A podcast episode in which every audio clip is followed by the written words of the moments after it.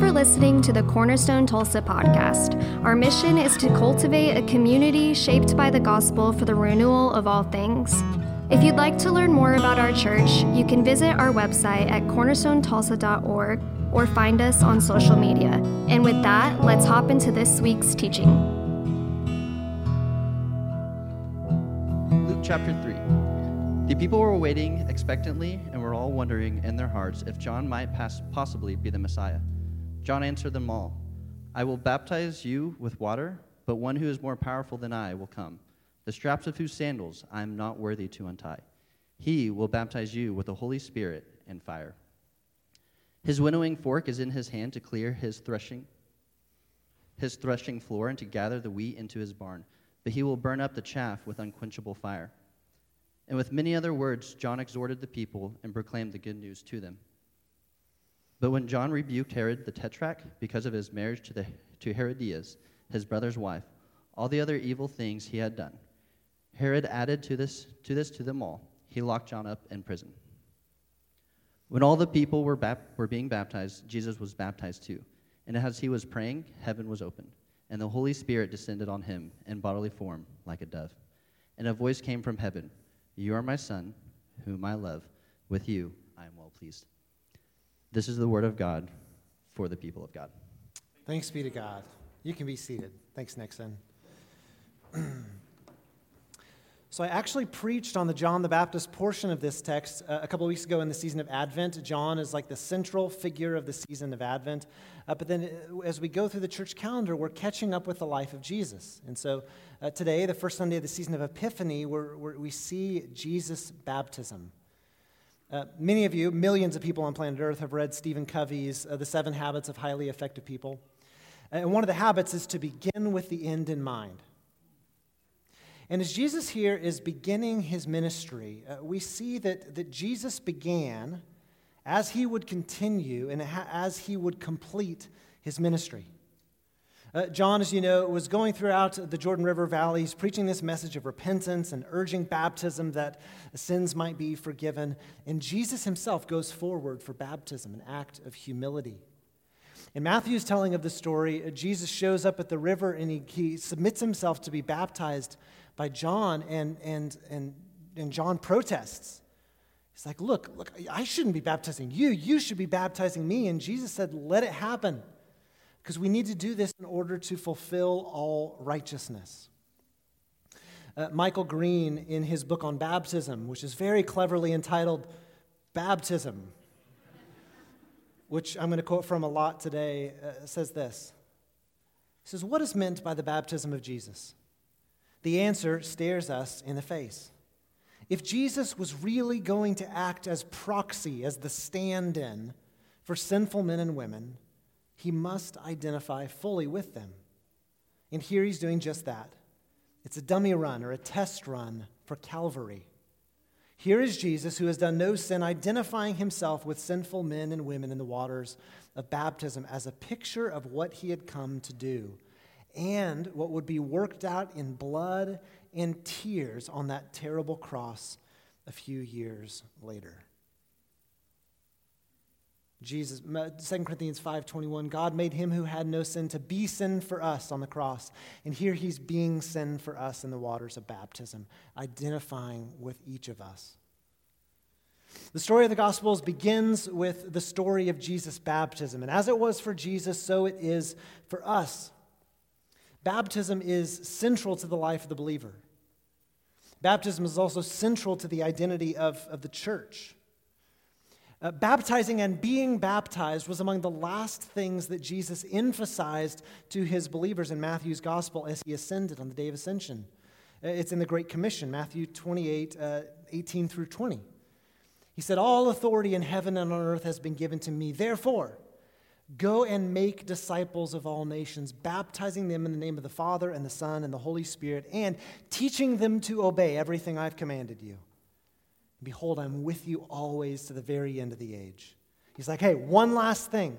I'm in charge of everything. And as a result of that, I'm telling you go make disciples, baptize them in the name of the triune God, and teach them to obey the stuff I commanded you, and I'll be with you in the middle of that work. baptism is central. But I think that if we were to take a little poll, even in this room, or, or, perhaps better, in the city of Tulsa, we went up to random people and said, What is the purpose of baptism? Or what is the meaning of baptism? We would get very different answers. Even in this room, I think we'd have different answers based on the varying uh, early experiences many of us had with the Christian church. And I think there are two reasons for differences of understanding about baptism. Now, either a lot of you are about to laugh or none of you are about to laugh, and I'm going to know for sure whether my humor is like your humor. But two things here. One reason I think that we have differences of understanding about the purpose of baptism is that there can be quite confusing communication. I found this on Instagram a couple weeks ago and laughed really hard on numerous occasions. Let's see if you do as well. Confusing communication.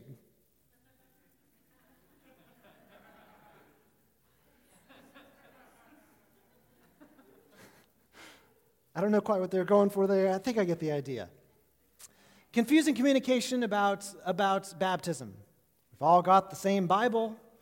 The same 2,000 years of church history have preceded all of us, and yet we often have different understandings of what baptism is. Okay, if you didn't think that was funny, you're not going to think the next one was funny either. there can be, the second thing I want to say about why baptism can be confusing is that there are simultaneously true and varying points of emphasis. So, two things are true right here. You might need to turn your head a little bit. well, I liked it. Cat and bird. Numerous things are true all at once, simultaneously true. Now, uh, if we're, going to talk about baptism, I would say if we were to caricaturize some of the different postures of what it is, what its purpose is, what its meaning is, there'd probably be three different caricatures.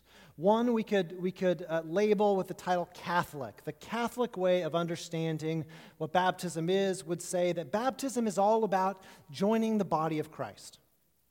Uh, a Catholic view might say just as uh, under the old covenant you, you entered in via circumcision, people join the new covenant by baptism. It is not at all about what you are doing in the act of baptism, but, but what has been done for you in the person of Jesus Christ. Therefore, the Catholic Church would quite readily baptize babies because they don't need, and the same in the Anglican Church as well, because they would have the mindset like this is something that is done for you. Now, all of us, I would say there are probably people in this room who've grown up with a Roman Catholic background or a background where you baptize babies. Some of you have struggled with this over the years, and you might find another point of emphasis that you identify with more readily. Uh, a second caricature might be what we could just call Protestant. Uh, by Protestant, I mean I think it's, it's, it's typified in the Baptist response, which, by the way, if you're, ba- if you're non denominational in Tulsa, it probably means you're Baptist. And if not Baptist, not like charismatic, okay? It's one of those two. Whereas the Catholic view of baptism says it's all about joining the church. It's not about what you do, but what's been done for you. The, the Protestant view of baptism, uh, and I, again, this is a caricature, would be to say that baptism is a public declaration of my personal decision to follow Jesus.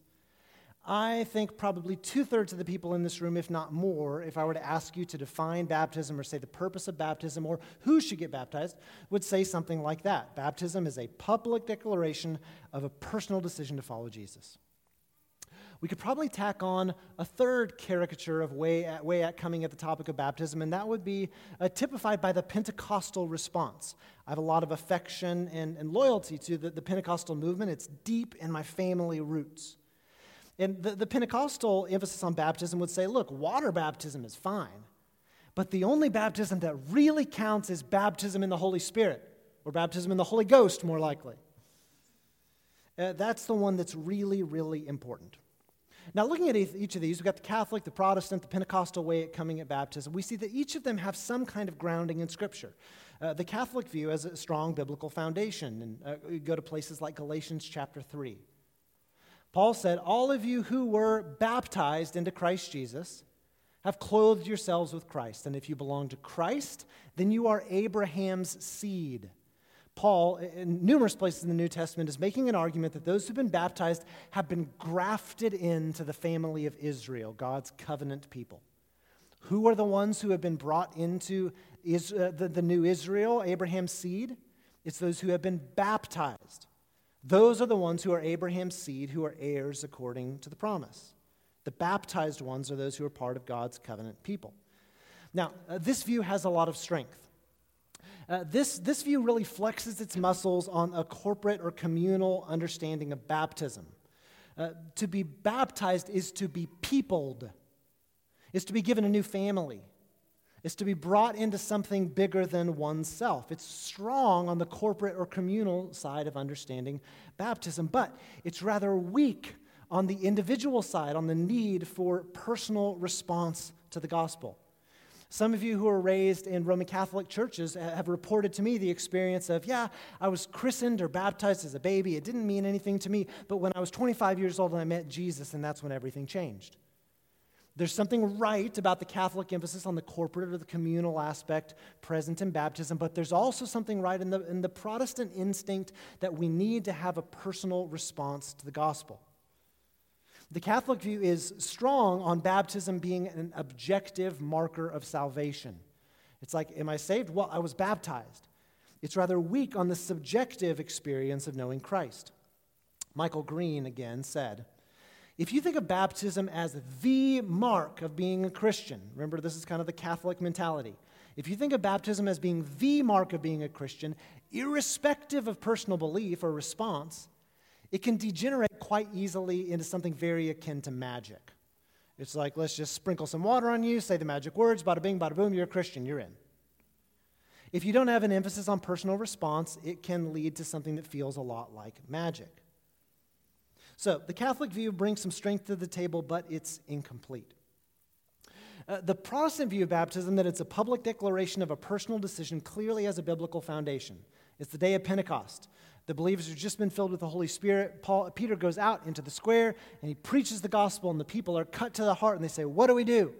Peter said, Repent and be baptized, every one of you, in the name of Jesus Christ for the forgiveness of your sins, and you'll receive the gift of the Holy Spirit. And for believers, especially Gentile believers who come to faith in Christ in the book of Acts, uh, this is the normative flow of events. Uh, there's, there's a proclamation of gospel, there's repentance, there's belief, uh, there's baptism, there's the gift of the Holy Spirit. Uh, the, the Philippian jailer goes through this. Philip with the Ethiopian eunuch goes through this. They hear the message, they repent, they get baptized. It's that simple. Now, this view of baptism is obviously really strong on the individual response and the need for personal repentance. And the New Testament is full of conversion stories like this. Some of us, were we to share our story, would tell a story like this I heard the gospel, I was cut to the heart, I repented, I was baptized, I became a Christian. It's strong on the individual response. It's weak, however, on baptism being something that brings you into the one body of Christ. It's, it's weak on thinking that it's something that unites you with all of God's people if you see the body of Christ as only being those who have explicitly placed their faith in Christ, you have to ask, well, what about little kids?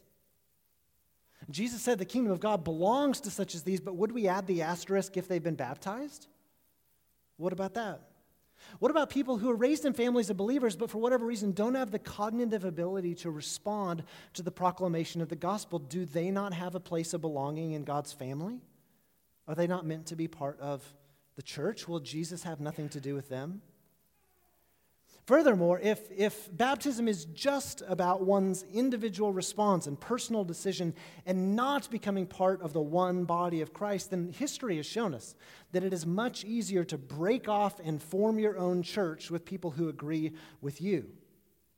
How many of you have, have been through a church split and you know the pain of that? While the Protestant movement writ large gets it right that baptism must include a personal response, have we not seen that the, the lack of emphasis on unity has, has left a church very divided? Some of you went to 14th, you know, Baptist church because there were 13 church splits that happened before that. If it's all about the individual with no emphasis on the whole, the one body of Christ, it can lead to division. Even so, the, the Protestant view brings something to the table. Green said, if the church is not the body of believers, well, then what earthly good is it? If baptism isn't the mark of repentance and faith, then why retain it? Of course, individual response is central to an understanding of baptism. And then finally, we have this, this Pentecostal emphasis on baptism in the Holy Spirit, which brings something very important to the table. My grandfather, Frank Smith, uh, wrote a book on speaking in tongues and baptism in the Holy Spirit. My great great grandfather, Solon Orlonzo Welch, was an itinerant Pentecostal evangelist living in Perry County, Arkansas, and in 1903 came to the Tulsa area and preached a revival. And then he was broke and had to hit, get, like borrow money to take a train back to Perry County, Arkansas. Crazy stories from his memoirs, I'll tell another time. But this is deep in my bones. Was raised in the Assemblies of God. I went to Oral Roberts University. I've got a lot of affection for the charismatic Pentecostal movement and what it's brought to my life and to the church. Green said, in this view, the emphasis on baptism in the Holy Spirit, the church is not seen as the historical community, which can be apostate, nor as the body of those who have expressed repentance and faith, which can be mere intellectual assent. No, in the Pentecostal view, receiving the Holy Spirit is the mark of the church. Baptism in the Holy Spirit is the only baptism worth having. And for those of you who don't understand what I'm talking about when I say the baptism in the Holy Spirit, there would be this, this sense that, of course, you're baptized in water, but there's this second, almost kind of enlightenment or encounter with the person of the Holy Spirit that is separate from, uh, from water baptism. Uh, the idea that one needs the, the life of the Holy Spirit as a part of the life of the believer uh, comes from, clearly from Scripture, from experience, but also places like Romans chapter 8. If anyone does not have the Spirit of Christ, they don't belong to Christ.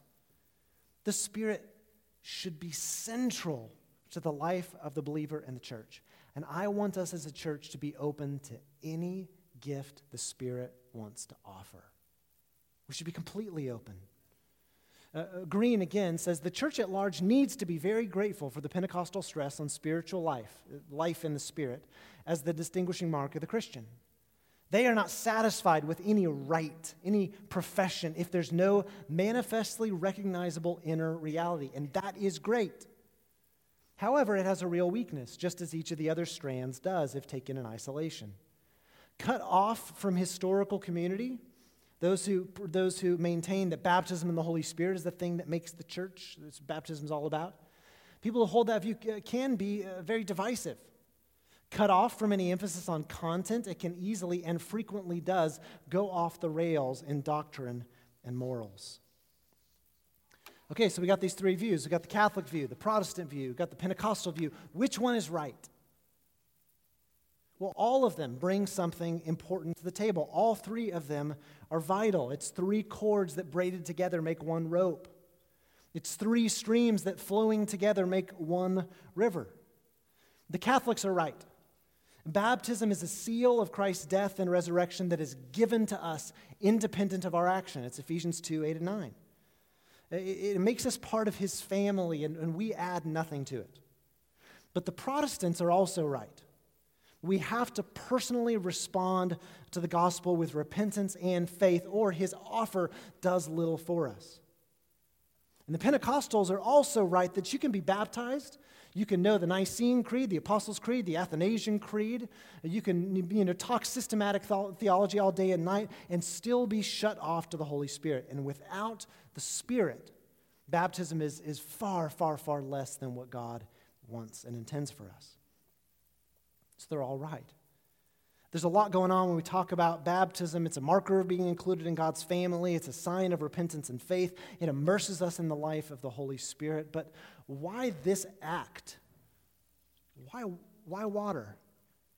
Why give us this, this physical token if we go back to the Old Testament, we see that God has always worked like this that, that knowing that He was an invisible God gave His people visible signs that helped them to believe. We could talk about numerous examples, but let's just go to the story of Abraham. You remember the book of Genesis? Re enter that. You know, some of you January 1st read Genesis 1. You've already given up trying to read all the way through the Bible this year. But Genesis chapter 1, God creates everything. It's good, good, good, good, good, good, very good. Genesis 2, God walks with Adam and Eve in the garden in the cool of the day. Things are great. Adam and Eve are ruling over creation as God rules over them. Genesis chapter 3, Adam and Eve attempt to usurp God's authority by defining right and wrong for themselves, and things go poorly after that. They're, they're kicked out of the garden. Cain kills Abel. It, the, the, the, whole crisis culminates in Genesis uh, chapter 11 with the Tower of Babel when humanity comes together for the purpose of defying God. And he scatters them as they speak all these different language, languages. Then we get to Genesis chapter 12, where God calls a man named Abram. What does God, what does Abram know of God before this? We don't know, but, but Abram hears the call of God, and God sees in, in Abram a person that he can trust, a person that he, to whom he's going to entrust this holy purpose. Through Abram's family, he's going to bless all of the families of the world. God takes the initiative in reaching out to Abram because he loves him, and Abram responds with faith and trust, and the scriptures teach us, and God reckoned this faith and trust to him as righteousness. God made a covenant with Abraham to bless the world. We see it in Genesis 12, in Genesis 15, Genesis 17, and as a sign, an objective marker that Abram and his people uh, were going to be different, that they had been included in God's covenant family, he gave them a physical sign to all the males of Israel, and it was circumcision. In their most vulnerable of moments in life, when they were the most alone, the men would see we are marked by God as part of his family. When God was invisible, he gave them something visible tangible to remember we are made part of his family because of the initiative that he took toward us. Uh, some of you who may have been at ORU in the early 80s will know the name Bob Stamps. Stamps was my, one of my professors at Asbury Seminary, and he said really wisely that faith needs something to do and something to touch. I was, I was thinking in the last service about uh, Naaman in, in the book of Kings. He was this Syrian uh, ruler who comes to the prophet to be healed. And the prophet tells him, Go dip in the river seven times, then you'll be healed. It's like the Jordan River's gross. Do it anyway. Faith needs something to do and something to touch. I think about the story of the woman with the issue of blood. She'd been hemorrhaging for 12 years. She sees Jesus coming in the crowd and she says, If I just touch the hem of his garment, she reaches out, she touches the hem of his garment, and Jesus realizes power has gone out from him, and she's miraculously healed. Faith needs something to do and something to touch. And God, the invisible God, gave his people something to do, gave them something to touch, an objective marker to remind them they were a part of his covenant family. Uh, God, we could talk about Noah and the rainbow. We could talk about Moses and, and the feasts, especially Passover, as, as tangible signs. But we remember how God deals with Abram gives us a snapshot of how God has always dealt with humanity. God takes the initiative and reaches out in love. God's grace and his kindness is meant to be reciprocated with faith and love. And a tangible sign is given as proof of the exchange between God's grace and our faith, and that sign is extended generously. Uh, God commands his people circumcise your children, circumcise your little boys. Do these little boys know what's going on in being circumcised? Well, they know it hurts. but do they know the, the significance of it? No, of course not. But God tells them to uh, extend this sign generously. What we see in, in the story of the people of Israel, if you're reading the daily office readings with our church and you were in Jeremiah this week, uh, you, you, would have seen that uh, all of Abraham's family was circumcised, certainly, but the sign didn't work automatically. Esau is circumcised. Um, um, Ishmael is circumcised, but the, but the signs didn't work. Their, their hearts weren't right. The outer mark didn't align with the inner faith. Michael Green again says all of this conversation about circumcision and God's grace, our response, the sign, is very instructive if indeed we Christians are Abraham's offspring, as Galatians 3 says. It tells me that the Christian life is response in faith and obedience to the God who takes initiative. God didn't change his, his, his MO in the New Testament. He's still the first one to extend an offer of grace to which we're meant to respond. The Christian life is response in faith and obedience to the God who takes the initiative. And it comes in sheer grace to seek me out. It tells me that God generously gives a physical mark of belonging to seal that unseen contract between His undeserved love and our wobbly faith. Baptism is obviously the mark of initiation into the new covenant, just as circumcision was into the old. And indeed, Paul brings the two of these sacramental acts together and links them with the dying and rising of Christ in his letter to the Colossians. The church in Colossae, primarily Gentile to this, these people, Paul says, You were circumcised. They weren't. You were circumcised, he tells them, with a circumcision made without hands. This is a spiritual marker by putting off the body of the flesh in the circumcision of Christ. And you were buried with him in baptism, in which you were also raised with him through faith in the work of God who raised him from the dead. Okay, so let's summarize this with a couple of points. Uh, thinking about the whole story of God. First, uh, baptism is a mark of the covenant between God's grace and our response. God's grace and our response. Okay, embedded in this is we see both the Catholic and the Protestant kind of understanding of baptism. Uh, the, God's grace extended to us. There's nothing we can do to earn it. It's extended to us, but we must also individually respond to it. Baptism is the mark of that exchange, that covenant. The second thing we see is the mark is extended generously. It's given to all males uh, in Israel, and in a patriarchal society, it's extended to the whole family of Israel by virtue of the men. But uh, there's, there's an addendum that we could add to the Acts 2 passage I read earlier when, when, when Peter preached on the day of Pentecost. He says, Repent and be baptized, every one of you, in the name of Jesus Christ for the forgiveness of your sins, and you'll receive the gift of the Holy Spirit.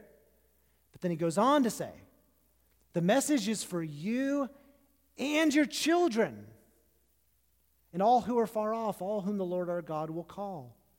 These are primarily Jews in Jerusalem growing up, giving the sign of the old covenant to their children through circumcision. They think, well, is God going to be more stingy with the new covenant? No, he's going to be just as generous. And so from the beginning, the church baptized babies. We see this in, in the second century. I mean, from the very beginning, it was exceptional when there was a shift. We could talk about the history of the Anabaptist movement at another time. But you see, from the beginning, this mark was extended generously. But the thing that we also know to be true by experience is that this mark must eventually be met with faith. Someone who is baptized, the fact that they are baptized is not a guarantee that they actually have or will respond in faith. The mark must eventually be met with faith, uh, or the, the person who is baptized but doesn't have faith is going to miss out on the promises of God, the opportunities, just like the person who was circumcised but never believed God. It was reckoned to them as righteousness. Okay, John, lots of words, blah, blah, blah. Help me understand. Give me some mental pictures. A couple of ways that we could, we could get at the purpose of baptism or, or to understand what baptism does. Make it really simple. Baptism is like, like being written a check. God writes the check and has the funds to back it, and He gives it to us, but we have to cash the check. If we never cash it, it doesn't mean that the check was invalid, that God was wrong in giving it to us, or that the funds were insufficient. It also doesn't mean that, that giving checks to people who choose not to cash it is a bad thing. Some of you have like 30 years of $2 checks from your grandmother that you've never cashed. Tell her before you do. It's a generous thing to do. God gives us the check, He, he makes this offer to us with backing behind it. In baptism, as we're going to see as we close in just a minute, we are extended all of the resources of the kingdom of God, but we have to avail ourselves of them. We've got to cash the check. Similarly, we could say that baptism is like being given the deed to a property. It's given to us, it's in our name, it's ours. But we may never go and explore the property ourselves. We never, may never seek out its resources. There may be like mineral rights that we could exploit for our profit. But that's our fault if we never choose to do that. Or we could say that baptism is a bit like marriage vows. A couple uh, will stand in front of the minister and they'll, they'll, they'll swap vows, and the minister will say then and there they're their husband and wife, assuming that shortly thereafter they're going to sign a, sign a document that binds them to one another. And not long after that, they're going to consummate their relationship. Now, if they don't consummate their relationship, if they don't sign the marriage contract, even though the minister has said liturgically they are husband and wife, in reality they are not, and the marriage can be considered null and void.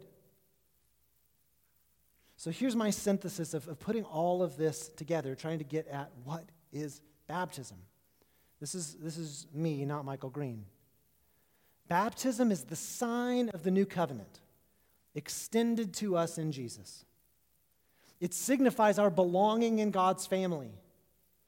Through our response and repentance and faith, it makes available to us all of the resources of the kingdom of God, including and especially the Holy Spirit. And you can see how these views are braided together to see the whole truth of this multifaceted and wonderful thing that is baptism. It's the sign extended to us independent of our own action. It signifies that we belong because of God's initiative, because He said that we belong. We also see this Protestant need that we have to respond to it. We got to cash the check. We got to explore the property. We got to sign the marriage agreement. We have to respond. But in responding, it makes available to us all of the resources of the kingdom of God, especially the gift of the Holy Spirit. All of these things together are baptism. Like circumcision, the church from the beginning extended baptism uh, generously, including to the children of believers. But the church has always maintained that one, uh, that God's offer, two, must still be met with our response. Which I guess what I'm saying is it takes two to make a thing go right, you know? It takes two to make it out of sight, you know? If you were born after the year 2000, you don't understand. But all of this is made visible to us in the baptism of Jesus. When Jesus, him who had no sin, was lowered in the waters of baptism on behalf of sinful humanity, there's repentance. Jesus emerges from the water, and the Spirit descends like a dove, and a voice proclaims, you are my son that I love. With you I'm well pleased. There's repentance. There's belonging. You're part of my family, the Father says. And there's the gift of the Spirit that comes to rest on Jesus. I want to tell you today that it's our baptism that tells us the whole story about ourselves. It's baptism who tells us who we really are. Your baptized identity is more important than your Enneagram number. Your baptized identity is more important than your Myers Briggs or your DISC or your family of origin. Your baptism speaks a more important word about you than your search history or your criminal history or even your greatest successes. Because your baptism tells you who you really are in God's eyes, who you are in Christ. If you're in Christ Jesus, you are born again. You're washed of your sin. You're free of condemnation. You're part of God's family. You've been made into the temple of the Holy Spirit. The same Spirit that raised Jesus from the dead dwells in you. That is who you are.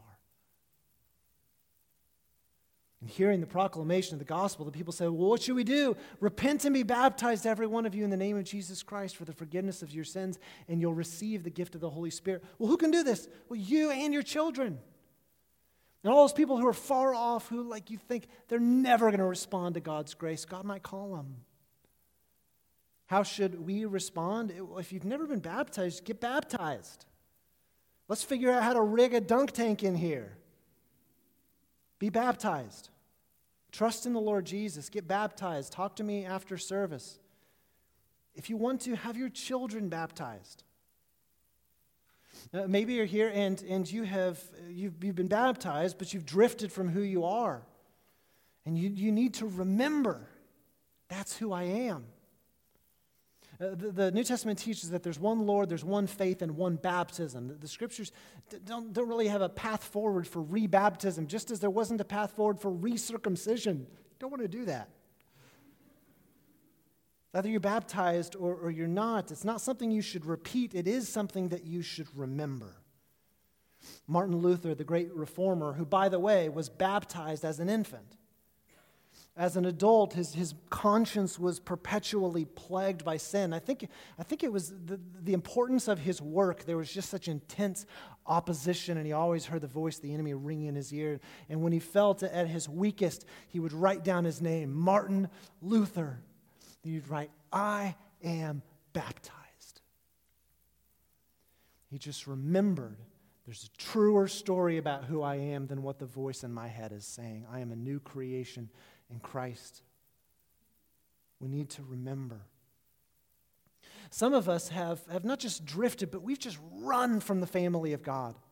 We've known and tasted the love of God, but like the, the prodigal in Luke chapter 15, have run and squandered our wealth, squandered the resources of the kingdom, and, and like we've, we've just so blown it that we feel this impulse to like do it again.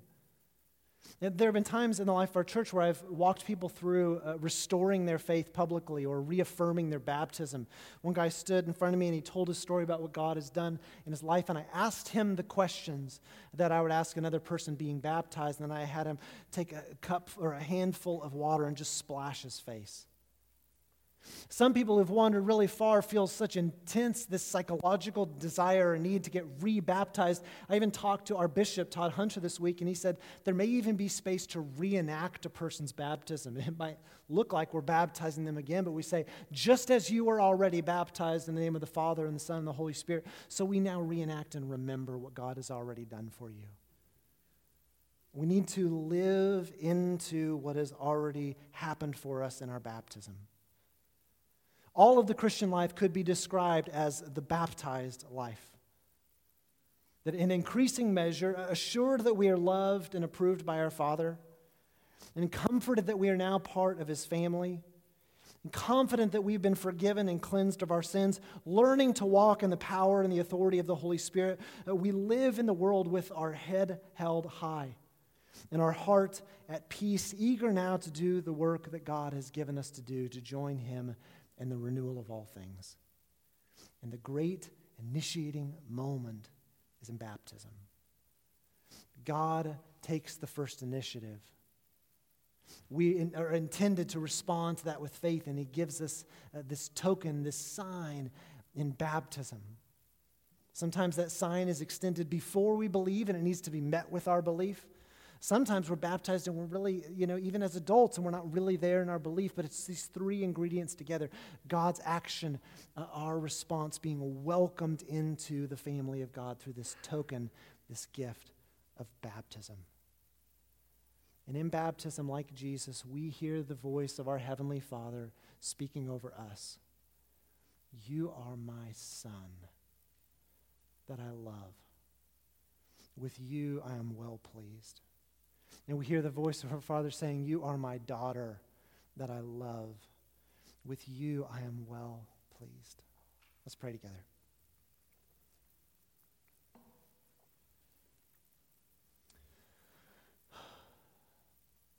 Lord Jesus, as forgetful as we are, and as difficult it can be to believe with not see, without seeing, thank you for the gift of baptism. I pray, Lord Jesus, uh, first for the person who's in this room who's never been baptized and who feels just this compulsion to want to say yes to you and be part of your family. I pray that you give them the grace, whether it is now or it is in the car or it's at home tonight, for them to respond in repentance and faith to the proclamation of the gospel and the offer of salvation in Jesus. And may they have the courage to be welcomed into your family through baptism. I pray for all of us who are, uh, you know, kind of like everyday believers who are just prone to forget and prone to wander. And I pray that you give us the grace today to remember our baptism. I pray for those who are baptized as children and who resent it. That even in their baptism as, as children, and especially as in their baptism as children, I pray that you would give them a fresh telling of their own story and a fresh memory in a way that causes them to overflow with gratitude. Wow. You took the step toward me before I was even aware of you. I pray for the person who has run away from your family, Lord Jesus, that you give them the grace to come home, to remember who they are, to remember where they belong. Give them the grace to respond in faith today, just as they did at the very beginning. And Lord Jesus, we thank you as well that as we come to the table, you've given us another sign through which you promise to be with us as we receive uh, the bread and wine. And we pray that you'd be present. Be present to Jesus, our great high priest, as you were present with your disciples in the breaking of bread. Make us aware of your presence as we receive the bread and wine. You who are more present in this room than we are, make your presence known to us. Affirm your love for us affirm our belonging with your people. Remind us of, of, the, of the great salvation you've offered us and help us to avail ourselves completely of every resource of the kingdom, especially the Holy Spirit. Lord Jesus, we honor you and we love you and we trust you. We thank you. We pray all this in your name and for your glory. Everybody said, Amen.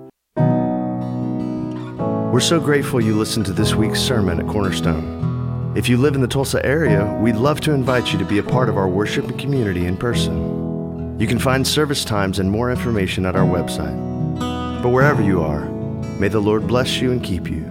May he make his face shine on you and be gracious to you. May he turn his face towards you and give you peace.